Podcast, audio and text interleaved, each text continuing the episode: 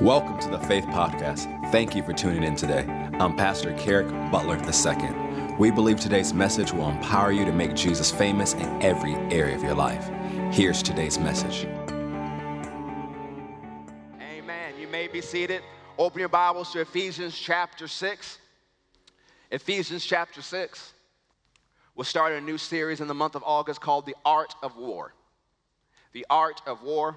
We're going to talk about what is spiritual warfare, how does it affect your everyday life, and how you can walk in victory no matter what. What is spiritual warfare? How does it affect your everyday life? And how you can walk in victory no matter what. So today I'm just going to lay the foundation for the series. So Ephesians chapter 6, verse 10 says, Finally, my brethren, be strong in the Lord and in the power of his might. People have a tendency to remember the first and the last thing you tell them. Right? So, what he's saying is finally, I need you to remember this, in addition to everything else I said, but I need you to remember this. So, everything he's about to say is how he's closing the letter, but things he wanted this church at Ephesus not to forget. He tells them to be strong in the Lord and in the power of his might. Normally, we just read past it and go, let's talk about the armor, and now we know how to fight against the strategies of the enemy. But we skip over the phrase my brethren because we see it so often. But my brethren, this word here is adelphos in the Greek. And I'm going to read from Rick Renner. How many of you have been blessed by the ministry of Rick Renner before? I know he's spoken here. I've known him since I was 14. And so he's poured into my life time again and again and again and again, so I have no problem taking his notes and repreaching them. so he made a really good comment about this in one of his writings. He said, in its very oldest sense, the word adelphos, brother, was used by physicians in the medical world to describe two people who were born from the same womb. So when the early Greeks addressed each other as brethren, they meant to convey the idea you and I are brothers. We came out of the same womb of humanity. We have the same feelings. We have similar emotions, and we deal with the same problems in life. In every respect, we are truly brothers. But the word brethren also had another very significant meaning during New Testament times, a meaning that it doesn't have in our world today. It was used during the time of Alexander the Great to describe faithful soldiers. These fighting men were true brothers, comrades, and partners who were united to fight the same fight, handle the same weapons, and win the same wars. From time to time, Alexander the Great would hold huge public ceremonies where he would give awards to soldiers who have gone the extra mile in battle. When the most coveted awards were given, Alexander the Great would beckon the most faithful soldiers on stage to stand next to him. Before an audience of adoring soldiers, Alexander would embrace each faithful soldier and publicly declare, Alexander the Great is proud to be the brother of this soldier. That word brother was this same Greek word adelphos, but in this instant it referred to military men who were brothers in battle. This was the highest and greatest compliment that could be given to a soldier during the time of Alexander the Great. Thus, to be a brother meant that a person was a true comrade. Through the thick and thin of battle, these soldiers stood together, achieving a special level of brotherhood known only by those who stay united together in the heat of the fray. This was also part of what Paul had in mind when he wrote to the early church. So when he's saying, my brethren, saying, my comrades in arms. We're in the same fight together. Now, one of the things you have to know in this Christian life, it's not skipping through the flowers. So isn't just so wonderful? Let's stop and smell the roses. That's great and that's good, but you have to understand if you're gonna be a Christian, you're gonna have to fight. Christianity is not the belief system for the wimp, it's not the belief system for the weak. It is the belief system of the strong. And it doesn't mean you're strong in your own power, because he said, Be strong in the Lord and the power of his might. Which means, even if we have weak moments, even if we feel we can't go on, we got to pick ourselves up, tap into the power of God, and keep moving anyways. Because if you're gonna be an effective Christian in these days, you gotta man up, you gotta woman up. You can't be, oh, I don't know what to do because life got tough. Yes, life gets tough, but the power of God is greater and you can win in any battle. When you have to understand spiritual warfare from the scripture, you always have to see it from a place of victory. Why? Because Jesus already won the battle. So if you see it from a place of victory, you are enforcing the victory Jesus already given you. So, this phrase, be strong, is the Greek word which means to empower, to increase in strength, to enable, and to infuse with strength. It means to empower, to increase in strength, to enable, and to infuse with strength. This word is from the word dunamis, which means explosive, miraculous force or the ability to do miracles. So, this Greek word endunamu from be strong means to be infused with supernatural power. So, how are you going to be strong in the Lord? To be empowered by the supernatural power that comes from the Lord? Let's go to John 15. We've been in and out of John 15 since May. And I encourage you, if you miss any of those messages from Grow or Source or the bucket list, to get it on our website or listen to it on the podcast and listen to it again and again and again. John 15.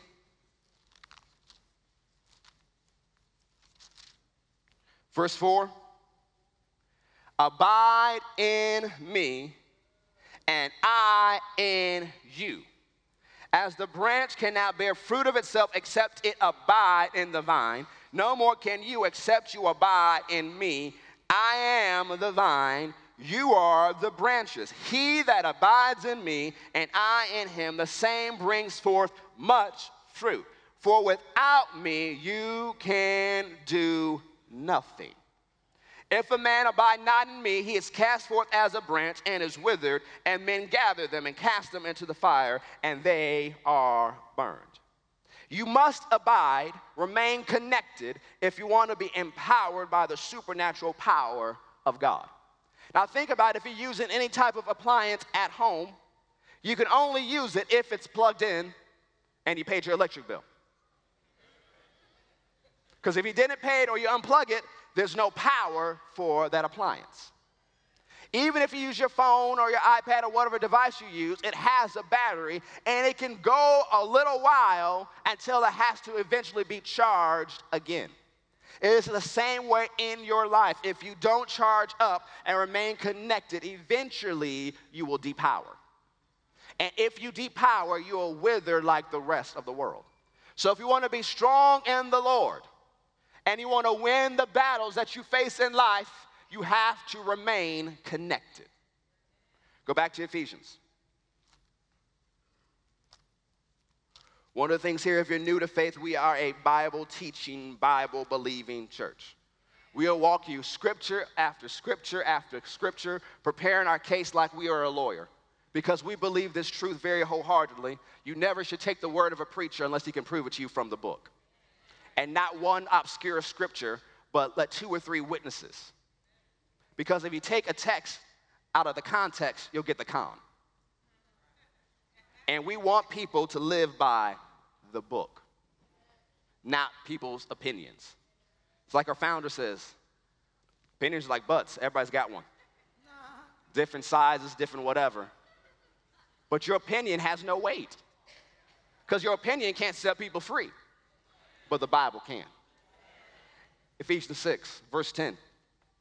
Finally, my brethren, be strong in the Lord and in the power of his might. The word power here means vigor, dominion, and strength, and the word might means force and ability. So, in this verse, we are commanded to be empowered and filled with God's supernatural power and the strength of his ability.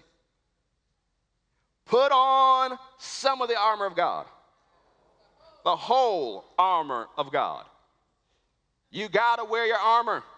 This is not a nudist colony. Put on the whole armor of God that you may be able to stand against the wiles of the devil. If you're not empowered with God's supernatural power, the strength of his ability, and wearing the full armor of God, you will not be able to stand against the wiles of the devil if you're not empowered with God's supernatural power, and the strength of his ability, and wearing the full armor of God, you will not be able to stand against the wiles of the devil. This word wiles means the cunning arts, the deceit, the craft, the trickery, the schemes, and the strategies. It means the cunning arts, the deceit, the craft, the trickery, the schemes, and the strategies. The greatest weapon Satan has is deception. That's all he has left. We're about to look at the strategies Jesus says Satan has, and it's all crafted in deception. He can only trick you and make you believe he has more power than he has. So let's look at the strategies he has, these wiles. Go to Mark chapter 4, the most important parable in the Bible. Mark chapter 4.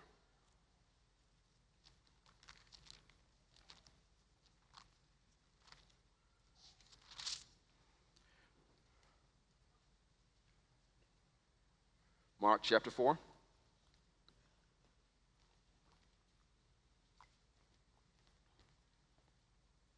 Mark chapter 4. Look at verse 1. And he, Jesus, began again to teach by the seaside, and there was gathered unto him a great multitude, so that he entered into a ship and sat in the sea. And the whole multitude was by the sea on the land, and he taught them many things by parables, and said unto them in his doctrine and his teaching, Hearken, pay attention, listen to this. Behold, there went out a sower to sow, and it came to pass as he sowed, some fell by the wayside, and the fowls of the air came and devoured it up. And some fell on stony ground where it had not much earth, and immediately it sprang up, because it had no depth of earth. But when the sun was up, it was scorched, and because it had no root, it withered away. Important word there. And some fell among thorns, and the thorns grew up and choked it, and it yielded no fruit. And other fell on good ground and did yield fruit that sprang up and increased and brought forth some thirty, some sixty, and some a hundred. And he said unto them, He that has ears to hear, let him hear. Thank God we have ears to hear. Amen. And when he was alone, they that were about him with the twelve asked of him the parable, and he said unto them, Unto you it is given to know the mystery of the kingdom of God. But unto them that are without, all these things are done in parables. Have you ever asked yourself, why was it given to them to know? Because you say, well, they're the 12 disciples. But it wasn't the 12 who asked the question. It says, they that were about him with the 12. Luke chapter 8 tells you who else was there. It was more than just the 12. It was Mary Magdalene, it was Joanna, it was Susanna, it was a number of the women, a number of people who traveled with Jesus to support his ministry. So, what did this group of people outside of the 12 do? They always made themselves in a place where they could hear the word of God. They consistently were in a place where they hear what Jesus was saying. But also, these were a group of individuals who had committed themselves to the mission of the Savior and were paying and supporting the ministry. So he says to them, Unto you it is given to know this mystery of the kingdom of God.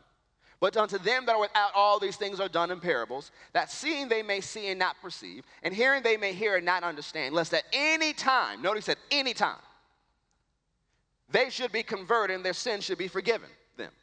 So Jesus anytime they chose to have their ears open, anytime they choose to see, they can receive. It's a matter of choice. One of the most powerful things God has ever given you is the power of your own choice. And he said unto them, Know you not this parable? How then will you know all parables? Which means this parable is the key to all the parables Jesus taught. The sower sows the word. And these are they by the wayside where the word is sown. But when they have heard, Satan comes immediately and takes away the word that was sown in their hearts. And these are they likewise which are sown on stony ground. So you see people who have hard hearts and those who have stony hearts. The first two issues we're going to deal with here are self inflicted defeats. So they lose even before Satan shows up. But the next thing, five things you'll see, are the attacks of the enemy.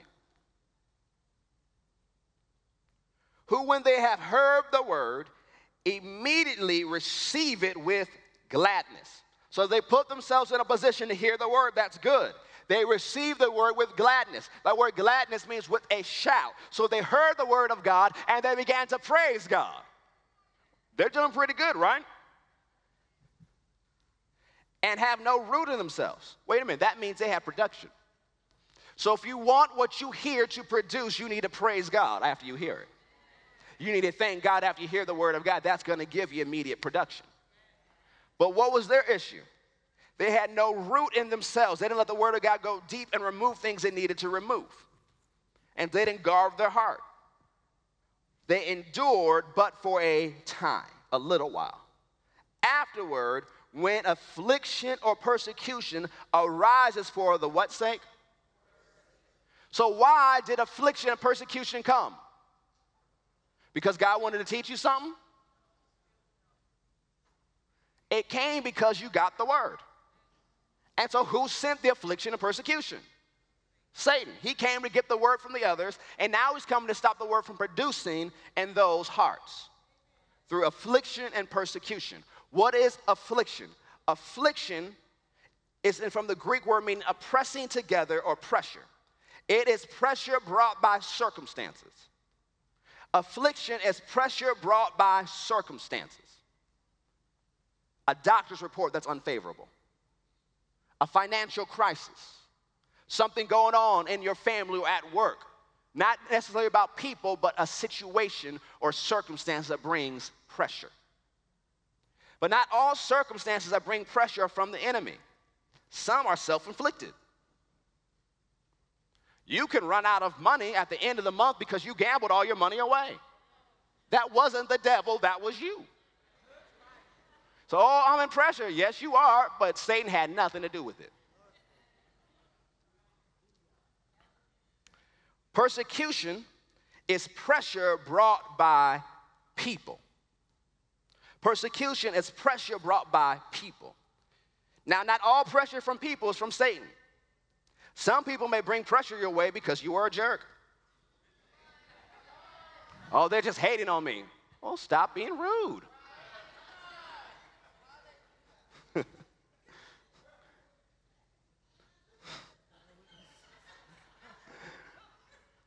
Understand the range of persecution. Because some people think when they hear persecution, they rightfully think of people in the Middle East today and other parts of the world, and over the last couple thousand years, who have died for their faith, who have been tortured, who have been maimed, who've been killed for standing up for Jesus. And yes, that is persecution. But that's persecution on the extreme side. There's also light persecution and middle persecution. And what is the definition? Pressure brought by people. So, a mid range persecution would be people trying to affect your job and your livelihood and your finances because you took a stand for Jesus or making laws to limit what believers can do.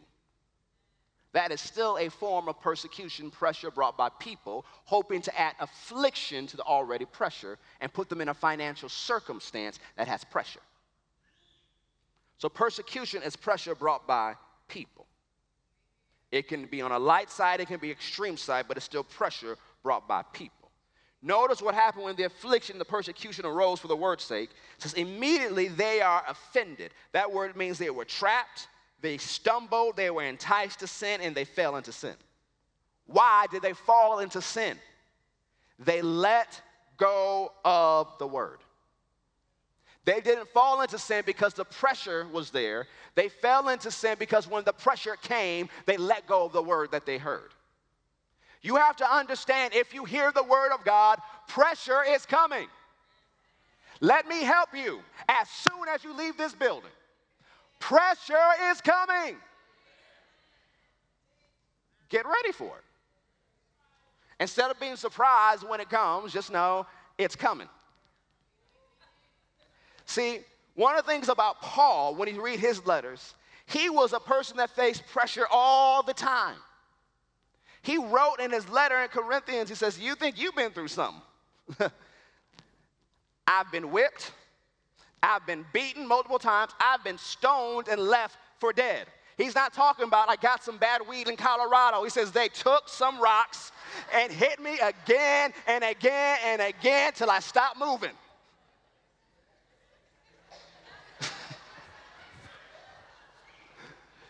These were people who knew how to kill you. And so it talks about in the book of Acts, after they stoned him, he's laying there. They're thinking, what are we going to do? The man of God is dead. They gather in a circle around him, and Paul gets up and walks back into the city they stoned him at. And it says he wakes up early the next morning, goes on, on his journey. He didn't even take a day off. He's been shipwrecked, spent a day and a half floating in the ocean. We don't know if he could swim. We don't know if he just saw Shark Week. He could have been bothered by stuff going by his leg in the water. And so you think, man, shipwreck once, I ain't getting on a boat again. He got shipwrecked three times. And then he talks about, he said, I'm in danger of false believers, danger of false Jews, dangers of false Gentiles. Says, everywhere I go, I'm in danger. I'm walking along the road, I'm in danger. I'm in the ocean, I'm in danger. And where did it come from? When you read the next chapter, you see there was an enemy spirit assigned to stop him. We're going to look at this in the next part, but it's sent to buffet him, which means to hit again and again and again. So everything Paul went through, the enemy was trying to stop him through affliction and persecution, hitting him again and again and again, but eventually said, I glory in my weakness. Because where I am weak, I will be made strong because of the power of Christ that is upon me. So instead of wimping out, says, I quit he said, I am faithful to the end, and you can't stop me. Paul was in control of his destiny. When you read the book of Philippians, he says, I haven't decided if I want to go home to be with the Lord yet or if I want to stay. Wait a minute, you are in jail. Who said it's your choice? It's the Roman government. They're going to kill you. But in Paul's mind, they are in control of my destiny. I am in control of my own destiny. It doesn't matter what the government or anybody tries to do, I am in control. So you read the letter a little bit more. He says, You know what? I've decided because it's better for you, I will stay so that your joy may be full. They could not stop him. He'd get back up again and say, Satan, that's your best shot. Hit me again. That's the equivalent of, Davon, come here for a second. It's the equivalent of Davon challenging Mayweather to a fight. You got this. Talking a whole bunch of game. And just, just hit me, give me your best shot. Look, one shot from Mayweather. That's enough. So Mayweather, boom, he gets back up. That's all you got? Hit me again. Boom. Really? Such a wimp. Is that all you got? Hit me again. That's how Paul viewed his life. And Satan could not stop him. He said, Well, Paul was he was a martyr, yeah, when he wanted to go home. He says, It's time for me to go. I'm out. That's when he actually left. Thanks. You cannot quit. Say, I will not, quit. Look at your neighbor and say, You cannot, quit. Look at your other neighbor. And depending on the gender, say, Man up or woman up.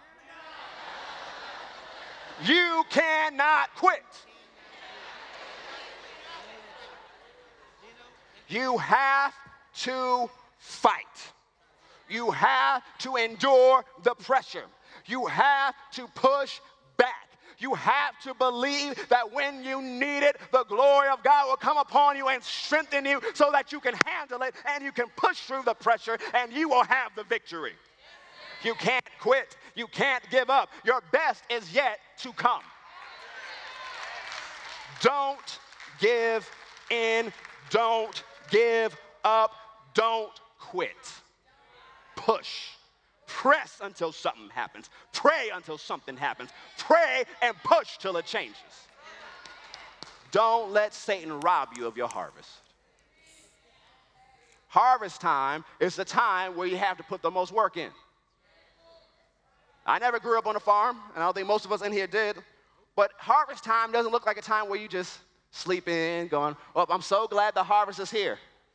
No, you got to go out and reap your harvest, even if it's hot, Even if it's uncomfortable, you got to get up. Even if you're tired, even if you feel like quitting, you got to get your feet out of the bed, roll yourself out the bed, and keep moving so you can get what belongs to you. It's the same way in your Christian life. You don't have time to be depressed. You don't have time to be tired. You don't have time to be quit. You have to keep moving, got to keep pressing. You can do it. How do I know? Greater is He who is in you than He who is in the world. It doesn't matter what you are facing, you are more than a conqueror through Him that loves you. The pressure is not greater than you, you are greater than the pressure.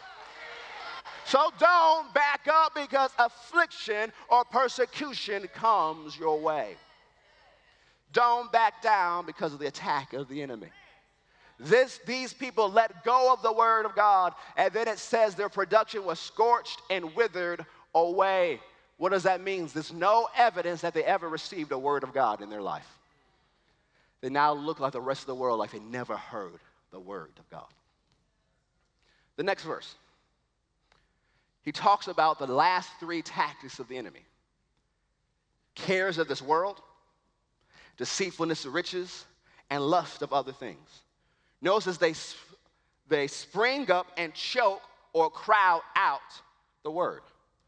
Notice if they sprung up, they came from the heart.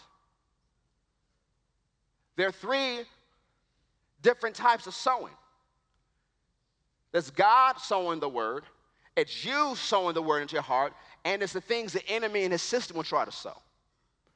Cares of this world, deceitfulness of riches, lust of other things are seeds. And if you allow those things to be sown in your heart and you don't deal with it, it will grow up and choke out the production of the word you have in your heart. What is the care of this world? It is worry and anxiety.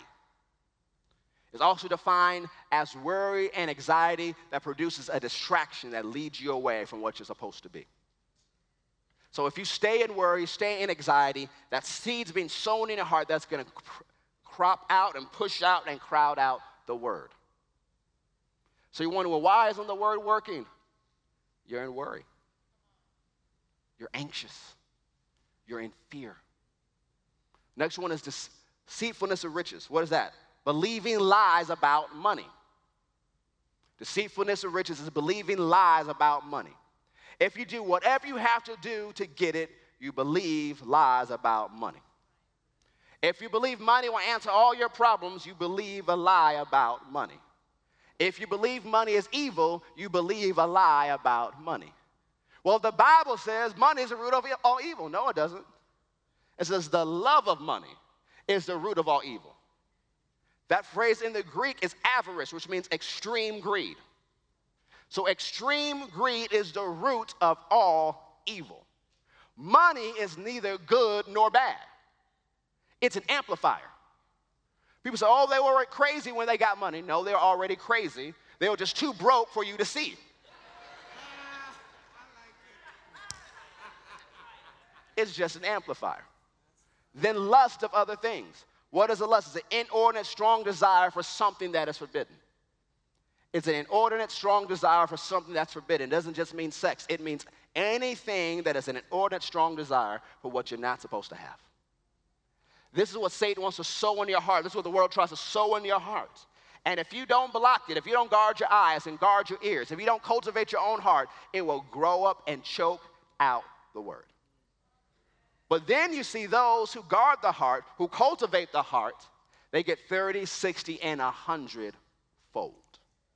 These are the only five tactics Satan has say affliction, persecution, cares of this world, deceitfulness of riches, and lust of other things. Go back to Ephesians chapter 6. So you've seen the wiles and the strategies of the devil. That's all he has, and they're all cloaked in deception. What is the deception of affliction and persecution? You're not going to be able to make it, you're going to have to give up. Deceitfulness of riches, the deception is you don't have enough money, you never will, or money can solve all your problems. Cares of this world, God can't come through for you so you're worried. Lust of other things, if you get what you're lusting after, you'll finally be satisfied. It's all clothed in deception, it's all clothed in the lies of the enemy. So be strong in the Lord and in the power of his might. Put on the whole armor of God that you may be able to, be able to stand against the wiles of the devil. Right? Notice what it says next.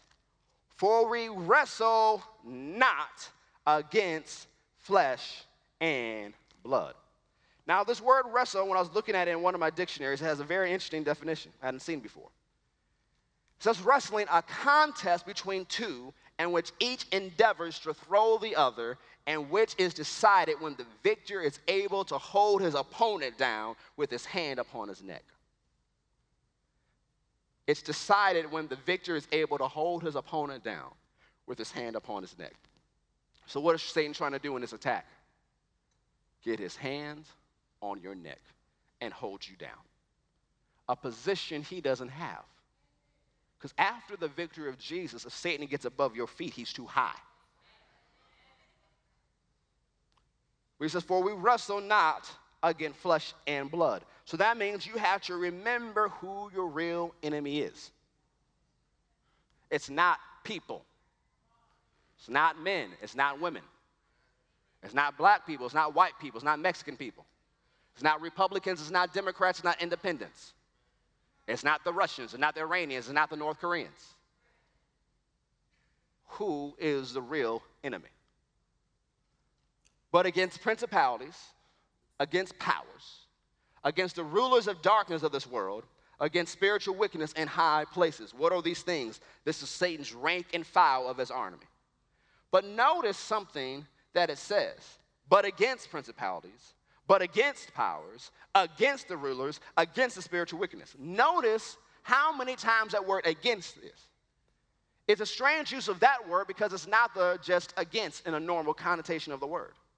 This word against means face to face combat. They are in your face every day trying to defeat you and put their hand on your neck. Principalities was a military term for high ranking generals. Powers are those who are given authority by those above them to do whatever they desire. Spiritual wickedness in high places with wicked, twisted spirits operating in the air above us. Not in heavenly places where it's talking about in the third heaven where God resides, but in the stars in the air above our heads. But this rule of the darkness was an interesting words when I was looking at something else Rick Renner produced. He said, it's from a word, a military term that describes a boot camp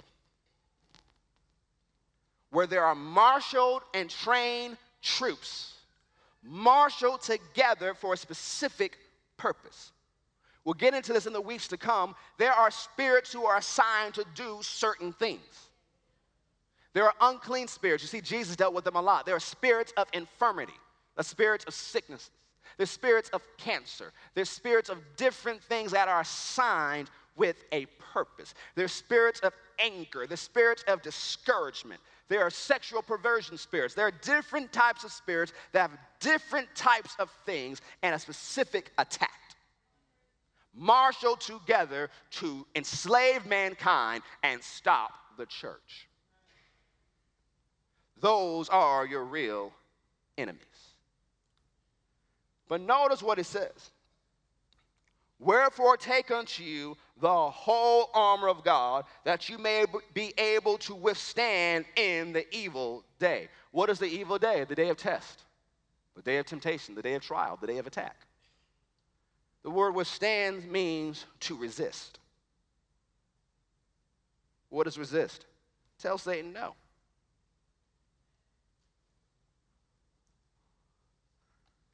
We were at my daughter's 15, 16 month checkup. They asked certain questions, and they said, Does she understand the concept of no? And I'm thinking, she more than understands that concept. Because someone can ask her, Do you want something? And she'll go, No, no, no. No, no, no. She clearly knows what she wants and what she doesn't want. And the thing is, my 16 month old daughter's know it's stronger than the devil. You have to tell him no. You could tell him no when you weren't saved. Satan could have been tempted to go out and do something you didn't want, you're not supposed to do, but you were too tired to go out, so you slept in. So you told Satan no because you wanted to sleep. God told Cain in the book of Genesis that he could master sin and he wasn't a believer. You have to tell the enemy no, that's resisting him. How long do you have to tell him no? Till he leaves. Having done all, stand. It doesn't mean, oh, you fought. You're able to stand at the end of the battle. That's not what that phrase means. It means to stand victoriously.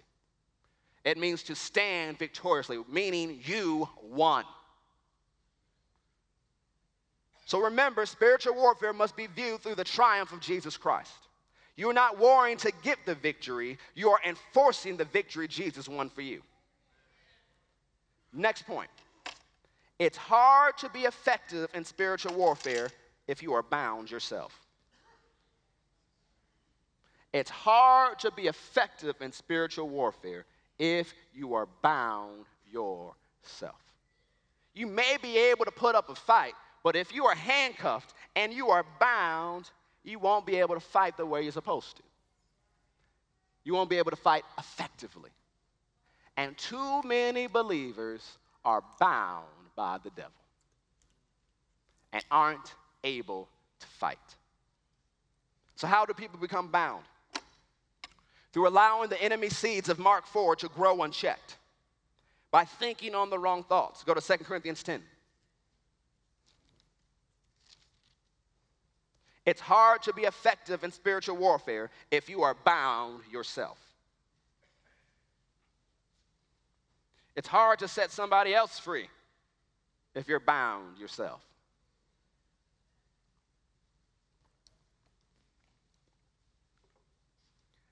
Second Corinthians 10, verse 3. For though we walk in the flesh, we do not war after the flesh. For the weapons of our warfare are not carnal, but mighty through God to the pulling down of strongholds. Those are mentalities and imaginations.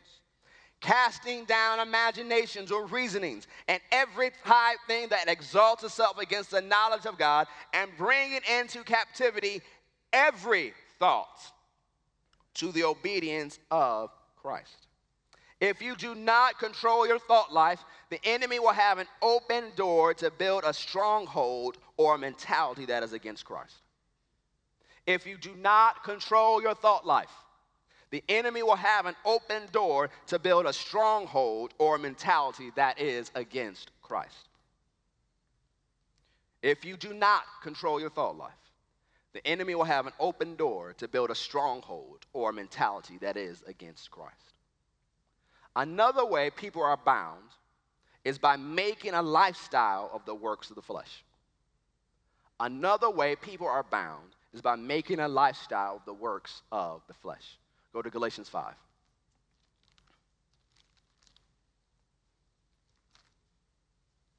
It's hard to be effective in spiritual warfare if you are bound yourself. And another way people are bound is by making a lifestyle of the works of the flesh. Galatians 5.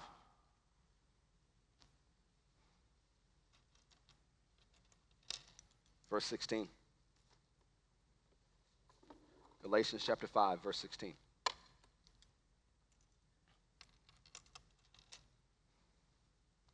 This I say then walk in the Spirit, and you shall not fulfill the lust of the flesh. Verse 16 and verse 18 is talking about walking under the leadership and the guidance of the Holy Spirit. But one of the things you look out for when you're reading the New Testament in the Greek, there's not a capital S or a lowercase s. So, based on the context of the scripture, you will understand if he's talking about the Holy Spirit or your reborn, recreated spirit. So, verse 16 and 18 is talking about the Holy Spirit, but the Spirit in verse 17 is talking about your spirit that you have, the real you on the inside. It says, For the flesh, lust against. That word lusteth here means to put pressure on. For the flesh puts pressure against your human spirit, and your human spirit puts pressure against the flesh. And these are contrary to one to the other, so that you cannot do the things that you would. So your spirit and your body are in a fight. Each are putting pressure on the other. Who wins? Whatever your mind decides. You are a spirit, you have a soul, you live in this natural body. Your soul is your mind, your will, and the very seat of your emotions. So if you do not renew your mind to the Word of God, if you're not in a place where always hearing the Word continually, continually, your mind will side with your body and you'll lose. And you wonder, why can't I do the things I'm supposed to do? Why am I always struggling in this area? It's because you haven't renewed your mind and your body's winning. But if you're led of the Spirit, you are not under the law. Now the works of the flesh are these, which are adultery, sleeping with someone you're not married to, fornication. Fornication, this is the Greek word porneia, which means sexual immorality. It's defined in the Greek as having sex with someone you're not married to, as homosexuality, lesbianism, bestiality, prostitution, and pornography. Uncleanness, it means the impurity of lust. Lasciviousness, it means lack of self control, total irresponsible, total irresponsibility concerning sex. Idolatry, it means putting things in God's place, extreme greed, or vices springing from idolatry and things peculiar to it. This includes prostitution in that sense of the day, but in today's sense, it includes sleeping around in order to get ahead. Witchcraft. This word witchcraft is the Greek word pharmakia. Yes, it includes sorcery, but it also includes drug use. Because back in those days, in some of the Greek religions and some of the pagan rituals, in order for them to summon up whatever God or spirit they believed in, they would take the priestess, swing her over a pit where the drugs have been poured out. She would get high and come back and prophesy.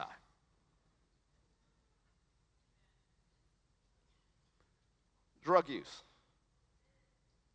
Oh, that weed don't hurt nobody. You sure? Hatred. Variance, which means contention quarreling, always fighting, strife. Emulations, which means envious and contentious rivalry. Envious and contentious rivalry. Wrath, strife. This word strife is different, it's defined as self seeking of political office by unfair means. What is that? Putting yourself up while tearing people down. Doing whatever it takes to get ahead, tearing people down so that you look better. See, sometimes it seems even innocent because you don't like the spotlight being taken off of you. That someone else has some good report, something good happened in their life, but you try to one up them. That's pride. And it goes before a fall. Seditions, that means dissension, division. Heresies, this word heresy actually means factions. It's always breaking up into different cliques and excluding others. This includes racism and bigotry. Envyings, murders, drunkenness. What's interesting about this word drunkenness is the Greek word from which we get the word meth from. Nothing's new under the sun, by the way. Revelings. This word revelings means late night drinking parties. Late night drinking parties or going clubbing. Because where the Greek word came from, they would be drinking and singing and dancing, celebrating the god Bacchus. Just because you don't have the god Bacchus name over the club doesn't mean it's not reveling. It's okay. I'm just reading the Bible. These previous 17 are all works of the flesh.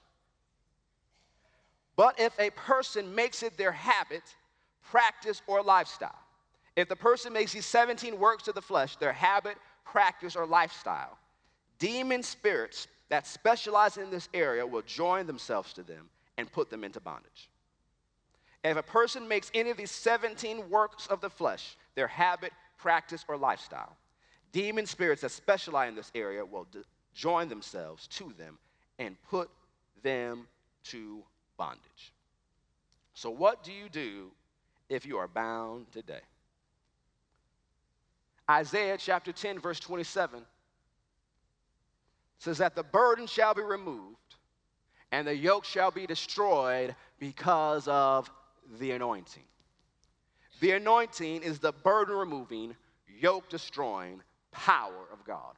Go to Luke chapter 4. The anointing is the burden removing, yoke destroying power of God. Because we're going to get people free today. You're going to leave this place being able to fight effectively because you won't be bound when you leave this place.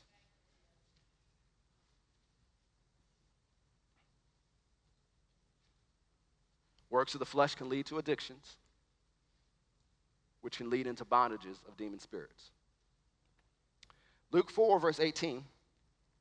Notice what Jesus said about himself. He turned to the book Isaiah where it was written and said, The Spirit of the Lord is upon me because he has anointed me. He has empowered me to preach the gospel to the poor. He has sent me to heal the brokenhearted, to preach deliverance to the captives and recovering of sight to them that are bruised, to set at liberty them that are bruised, to preach the acceptable year of the Lord. Jesus said, I'm anointed to set people free. Doesn't matter how they got bound, I'm anointed to set them free. I'm anointed to open up those chains. Go to John chapter 8. The anointing is here to set people free.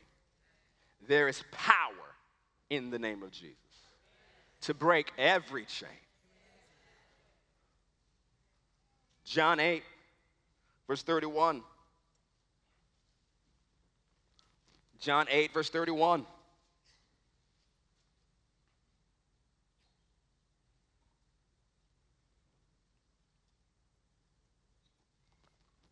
Then said Jesus to those Jews which believed on him, If you continue, not just hear once, if you continue in my word, then you are my disciples indeed. And you, those who continue in his word, shall know the truth, and the truth shall make you free. What is the truth? The word of God. The word of God is what makes you free. Anytime the word of God goes out, people are being delivered, people are being set free. Every time the preaching and teaching of the word of God goes forth from the pulpit. They answered him, We be Abraham's seed, and we were never in bondage to any man. How sayest thou, You shall be made free? Jesus answered them, said, Verily, verily, I tell you the truth. I say unto you, whosoever commits or practices sin, or sin is their lifestyle, is the servant or the slave of sin. And the slave, the servant, abides not in the house forever, but the Son abides forever. If the Son therefore shall make you free, you shall be free indeed. Jesus is anointed to set the captives free. The Word is anointed to set the captives free. And it's anointed to enable you to live free from all oppression and bondage. That if you live by the Word, you will never be slave to any man or any addiction or any spirit. 1 John 3 8 says, For this purpose the Son of God was manifested or revealed, that he might destroy the works of the devil. This word destroy is defined as to loose any person bound, tied, or fastened. So, what does Jesus do? Why did he come? He came to loose everybody, to unlock every handcuff. He came and opened every prison door. 2 Corinthians 3:17 says where the spirit is there is liberty. So wherever the Holy Spirit is there is freedom. Wherever he is there is liberty. And he's in this place today and there is freedom. And there is liberty for you. Everything needed for you to be freed and live a life of liberty has already been provided. It's not welcome one day or in the sweet by and by or when you get to heaven. It is here right now. So, how do you access it? Go to Genesis 27. Let's wrap this thing up. Genesis 27. We'll get some people free. Genesis 27.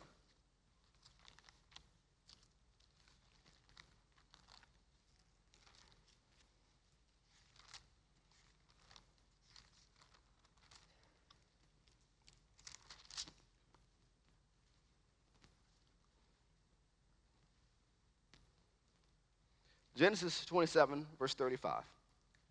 The story of Jacob and Esau.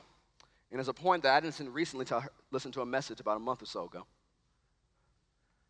Jacob sneaks in to steal the blessing that Isaac wanted to give Esau. Says Jacob was smooth, Esau was hairy, so his mom said, Let's get these goat skins. Let's put it all around your arms. Let's Put on Esau's clothes so that you smell like Esau. And your father can't see that well, so when he touches your arms, he'll think it's Esau. Now that's a problem.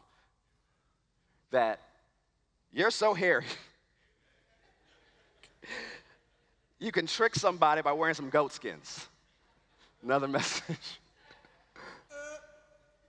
and the thing is, his mother thought he, she was helping God out because the Lord told her that the younger will be greater than the older. So you think, well, I need to help God out. You don't need to help God out. You just do what the word says. That's enough help. Because when you start putting your own thinking into it, that's how we get in trouble. So Jacob is blessed by Isaac with a wonderful blessing. He leaves out. Esau brings the food that his father asked. He's done everything he's supposed to do in this instance. And Isaac realizes he's tricked. And Esau pleads and says, Bless me, even me also, O my father. And he said, Your brother came with subtlety and has taken away your blessing. And he says, Is he not right, rightly named Jacob or trickster? For he has supplanted me, he's tricked me these two times. He took away my birthright, and behold, now he has taken away my blessing. And he said, Have thou not reserved a blessing for me? Isn't there anything left? And Isaac answered and said unto Esau, Behold, I have made him your Lord and all his brethren have I given to him for servants. With corn and, with, and wine have I sustained him. And shall, what shall I do now unto you, my son? And Esau said unto his father, Hast thou but one blessing for my father? Bless me, even me also, O my father. And Esau lifted up his voice and wept. And Isaac his father answered and said unto him, Behold, your dwelling shall be the fatness of the earth, and of the dew of heaven from above and by your sword you shall live, and you shall serve your brother. That doesn't sound like a good blessing. But notice what it says next. It shall come to pass when you shall have the dominion that you shall break his yoke from off your neck. The New King James says, when you become restless the message version says, when you can't take it anymore. The New Living Translation says, when you decide. So, although Jacob is going to be greater, although the situation has set up Jacob to win, what was the blessing? When you decide, you will be free. When you grow restless, when you can't take it anymore, you will be free. When will you get set free from hell? When will you get set free from your addictions? When will you get set free from demonic bondage? When you decide, I don't want this thing anymore. You can't be like Pharaoh. When Moses asked him, When do you want frogs to leave? He said, Tomorrow. It was a plague. You should have said now, yesterday, get out. But so many of us, because of feelings of shame, feelings of guilt, think we can't be freed until this time, or because my father had it, my grandfather had it, my great grandmother had it, I have to have it. No, the generational curse does not have to keep going through the family. You don't have to keep dying of heart disease. You don't have to keep dying in poverty. When you decide, you will be free. When do you want to be free?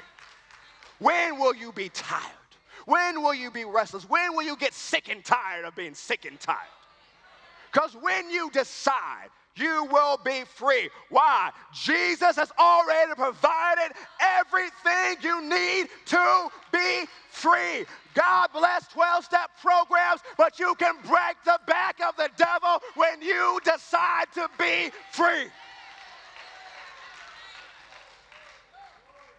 So if you want to be free today, you have to make a quality decision. You have to decide.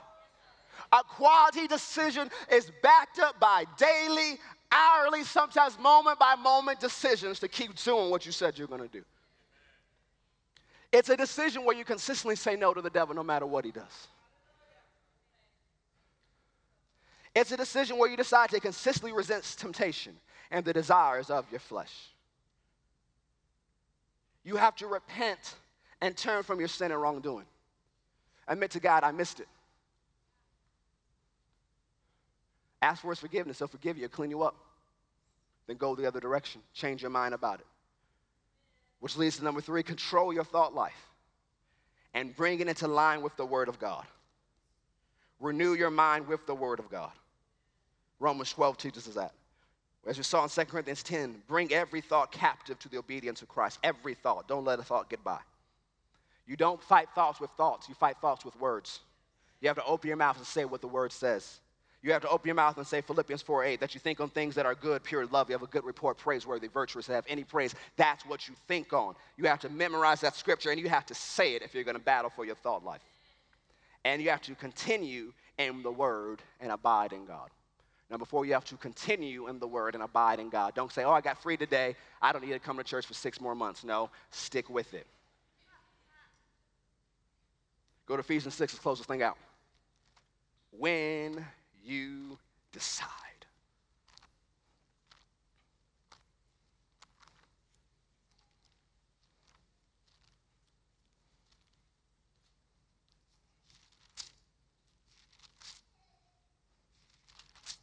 Say, I've made my decision. I'm going to live free and walk in victory.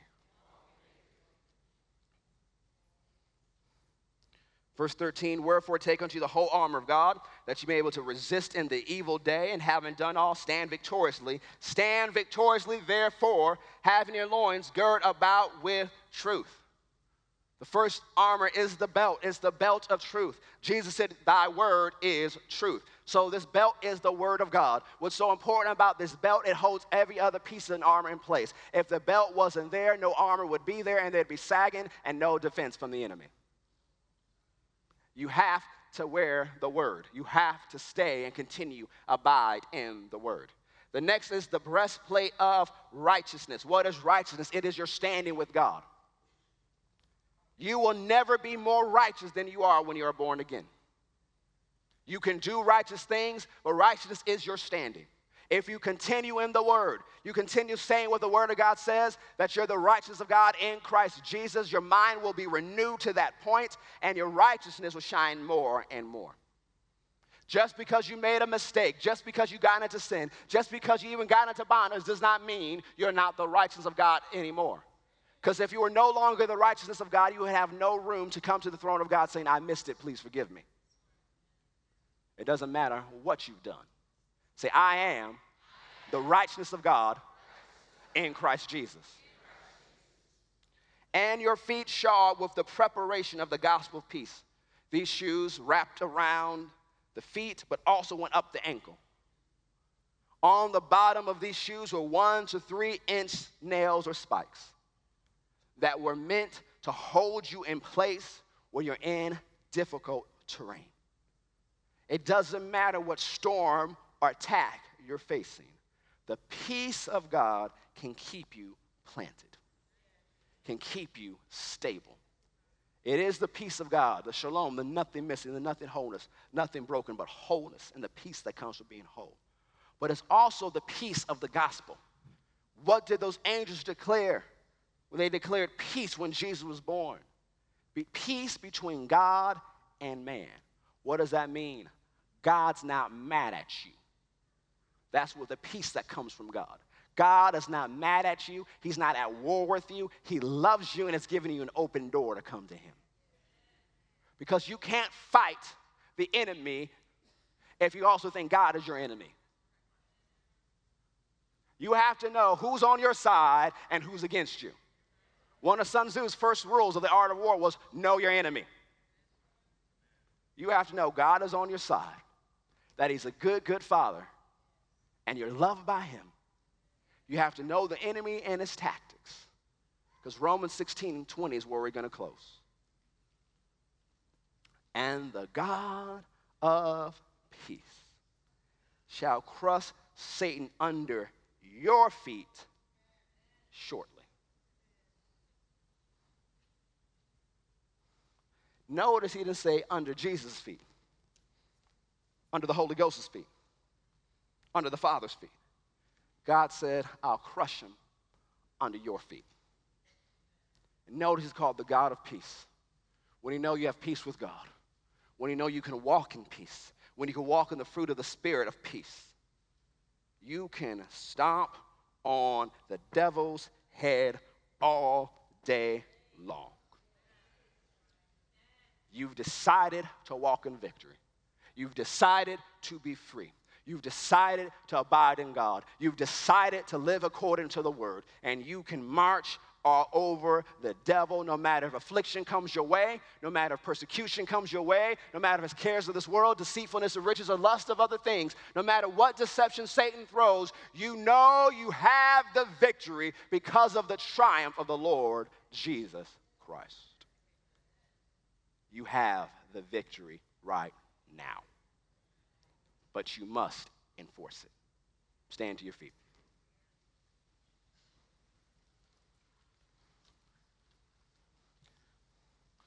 So that's part one. That's the foundation. We'll get into some more specifics as we go forward.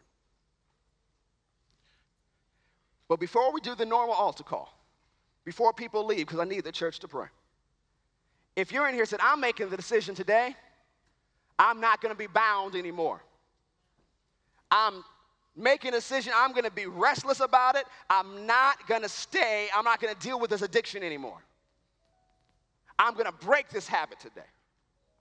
I'm going to break free. I'm not going to do, smoke those drugs anymore. I'm not going to do that anymore. If you have a habit or addiction that you want to break free of today, come forward. We're going to pray for you, and you will be free.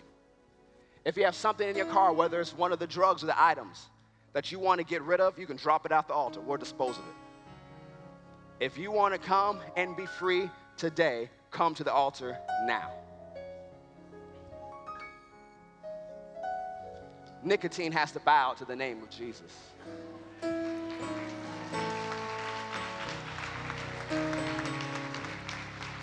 See, we serve a God that can set you free from nicotine and give you a brand new set of lungs.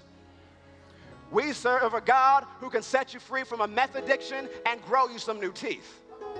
He's Jesus. We serve a God who can set you free from an alcohol addiction and give you a new liver. He's Jesus. You may be in here, you may have an addiction to over the counter drugs. It could have happened because you had some type of medical condition and you started taking it, you got better, but you can't shake it now. But you want to be free of that. You can come forward too. Whatever is the addiction or the habit that you want to be free of, come forward now. So people are looking, doesn't matter people look. You just come get free. I'm not here to judge nobody. The word does the judging. I'm just here to love. And the power of love sets people. Congregation, stretch your hands towards them and pray. If anyone else needs to come, come now in the name of Jesus. Go ahead and sing that song, Minister Dathan. Being free. I hope you enjoyed today's message. We never want to close a broadcast without giving you an opportunity to make Jesus the Lord of your life. So if you've never asked Him into your heart, you've never made Him your Lord and Savior, pray this prayer with me today and mean it from your heart. Say, Heavenly Father, I believe that Jesus is your Son. I believe that He died for me, but on the third day, you raised Him from the dead. Dear Lord Jesus, come into my heart, save me now, forgive me of my sins, fill me with your Spirit, and help me to live this Christian life. If you prayed that prayer and meant it from your heart, we believe you've been born again. We ask that you email us at info at fccga.com, that's fccga.com, to let us know about the decision you've made for Christ today. Have an amazing day.